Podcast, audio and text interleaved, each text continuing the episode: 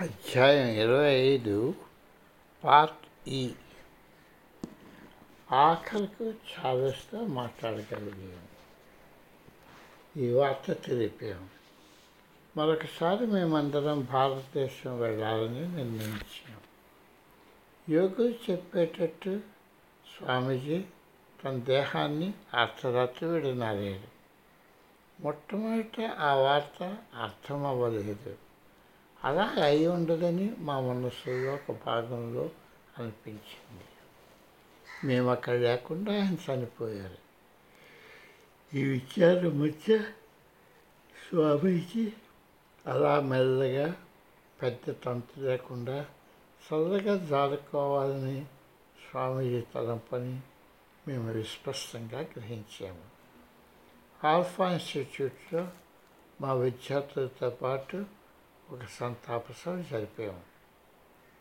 ఆయన ఎంతో ఇష్టపడిన ప్ర ఇష్టపడిన ప్రదేశంలో మేము ఉండాలి.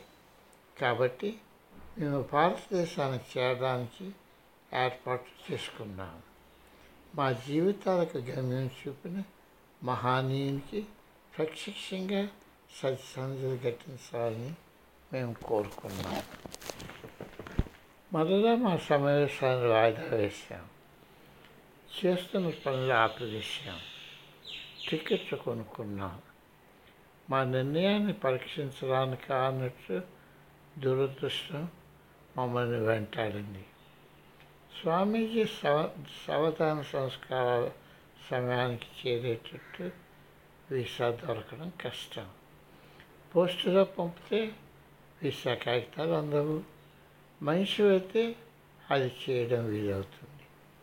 అందుచేత మా పాస్పోర్ట్ పట్టుకొని చికాగోలోని భారతీయ కౌన్సిలేట్కి నేను బయలుదేరాను. చార్లెస్ తెరసాలు మా సామాను సర్ది విమానాశ్రయానికి బయలుదేరారు. ఇక విమానం రెండు గంటల్లో బయలుదేరుతుందనగా నేను పనులు పూర్తి చేసుకొని మినియాపోలిస్ విమానాశ్రయాన్ని చేరాను. మేము విమానం ఎక్కాము. అది మాకు భారతదేశాన్ని తీసుకెళ్ళడానికి అందించే జర్మనీకి వెళ్ళే విమానానికి కలపాలి. దానికి బదులుగా మేము డెట్రాయిట్ పట్టణం వెళ్తున్నామని విమానంలో చెప్పారు. ప్రయాణం అంతా అష్ట కష్టాలతో జరిగింది. దారి పొడుగున అవాంతరాలే అక్కర్లేని ఖర్చులే.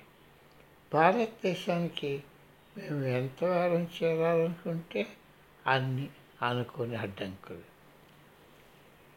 ఎన్ని వంతలు వచ్చినా మా నిర్ణయం మార్చుకోదలుచుకోలేదు ఈ నా ఓర్పును చేసే పరీక్షలో ఏ మంచి జరిగినా అది ఋషులకు సమర్పిస్తాను. నేనేమీ బాధపడను. జరిగే సంఘటనలతో వెళుతూ నేను అప్రమత్తంగా ఉంటాను అని నేను తలచాను. ఎట్టకేలకు మేము జర్మనీ దేశం చేరాము తీరా చూస్తే మా పెట్టెలు కనపడలేదు. ఆఖరకు గంటన్నర తర్వాత అదృష్టవశాత్తు ఆ పని వాళ్ళకు దొరికాయి. అక్కడ ఎయిర్పోర్ట్ హోటల్లో దిగాం. స్వామీజీ ఈ ప్రయాణం మీకోసం జరగవలసింది. ఎలా జరిపిస్తారో మీ చేతుల్లో పెడుతున్నాం అని మేము ప్రార్థించాం. ఇంతవరకు ఎప్పుడు జరిగిన అడంకులు అవాంతరాలు కష్టాలతో ఆఖరికి న్యూఢిల్లీకి ఉదయం మూడున్నర గంటలకు చేరాము. ఒకరోజు ఆలస్యంతో. మా కోసం పంపిన ట్యాక్సీ మేము ఒకరోజు ఆలస్యం పోవడంతో ఋషికేష్కి తిరిగి వెళ్ళిపోయింది. ఆఖరికి ప్రాతకాలం మేము ఋషికేష్ చేరాము. ఈ ప్రయాణం అంతటా పడ్డ కష్టాలతో స్వామీజీ వెళ్ళిపోయారన్న మా చింతను మరించి వేసింది. పూర్తి అలసటతో ఇంకే ఆలోచనలు రాలేదు. ఆశ్రమంలో స్తబ్దత నెలకొని ఉంది. చెమర్చని కళతో ప్రేమ్ మమ్మల్ని కౌలించుకున్నాడు కమల్ పలకరింపుతో ఆలింగనం చేసింది. ఆమె కవిలిపోయి ఉంది. మేము స్వామీజీ వెళ్ళిపోయిన సంగతుల గురించి విన్నాము. మార్చి నెల నుండి ఆయనకు క్యాన్సర్ వ్యాధి సోకిందని రోగ నిర్ణయం చేశారు. అది దేహం అంతా ప్రాకి ఉండడం డాక్టర్ను కలవరపరిచింది. అతను ఎలాంటి క్యాన్సర్తో బాధపడుతున్నారో వారు నిర్ణయించలేకపోయారు. ఎన్నో సంవత్సరాల క్రిందట మాటల్లో స్వామీజీ సామాన్యుడు సామాన్యుడు క్యాన్సర్ రావడం ఏంటి? అది యోగులు కోరుకునే వ్యాధి అని చెప్పడం నాకు జ్ఞాపకం వచ్చింది. రాత్రి గడిచింది. ఉదయమే వ్యాకులతతో నేను లేచాను. శబ్దాలతో వివరించలేని మనోభావాలతో విచారం కోపం ఆశాభంగం ఇంకెన్ని భావాలు నా మనస్సు నిండిపోయింది కోపంతో నా నోటి నుండి మాటలు జారుతుంటే నేను తెరసా చార్లెస్తో మాట్లాడడానికి దిగాను. నా హృదయం ఎంతో మానసిక మానసిక ఆవేగానికి లోనై ఊపిరి గట్టిగా సరుపుతూ ఎడతెగిన కన్నీరు కాలుస్తూ ఆయన మరణించడం నాకు ఇష్టం లేదు. అందున ఈ విధంగా అంత తీవ్ర బాధనకు లోను కావడం అన్యాయం. నాకే ముందుగా తెలుసుంటే కానీ నేను చేయగలిసింది ఏమీ లేదు. మెల్లగా ఏడు మొక్క కుంకుమ పట్టింది. నా రోగంతో ఆయనకు అన్యాయం చేయదలుచుకోలేదు. ఆయన ఈ బాధ నుండి విముక్తుడయ్యారన్న భావన మెల్లగా నాలో శాంతికి చేకూర్చింది. ఆయన దేహం పోయింది. కానీ అది స్వామి రామ అంతం కాదు. ఆయన జీవిస్తూనే ఉంటారు. మేము అనాథరం కాదు. నా మనస్సు ఆ నమ్మకంపైకే తిరిగి తిరిగి వచ్చింది. వారు కూడా నాలాగనే బాధపడుతున్నారని తెలుసుకుని నా సహచరులకు క్షమాపణ చెప్పుకున్నాను ముందు రాత్రి తన దృష్టిని ఆకర్షించిన ఒక గ్రంథంలోని భాగం చార్లెస్ మా కోసం చదివాడు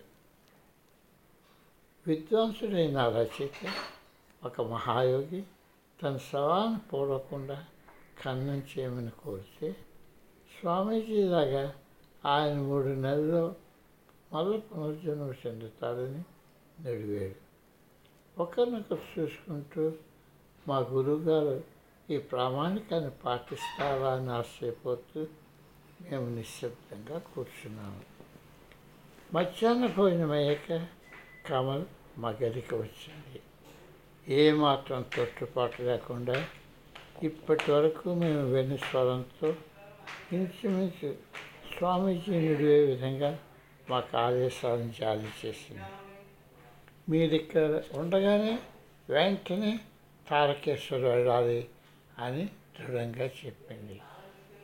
స్వామీజీ ఆ ప్రదేశం గురించి ఎల్లప్పుడూ ఎంతో గౌరవభావంతో మాట్లాడేవారు. అతను ఆయన గురువుగారు అక్కడ ఎలా సమయం గడిపేవారో చెప్పేవారు.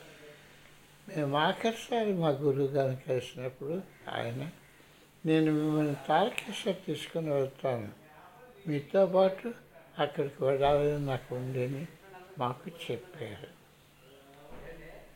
కమల గొంతుకులను అత్యావశ్యతను గుర్తించి మేము వెంటనే బట్టలు మా స్లీపింగ్ సంచులు పట్టుకొని ట్యాక్సీ పిలిచాము ఐదు గంటల సమయం ఆ ఎత్తమైన అందమైన పర్వతాల్లో ప్రయాణించాం రోజంతా ఎంతో ప్రకాశవంతంగా ఉంది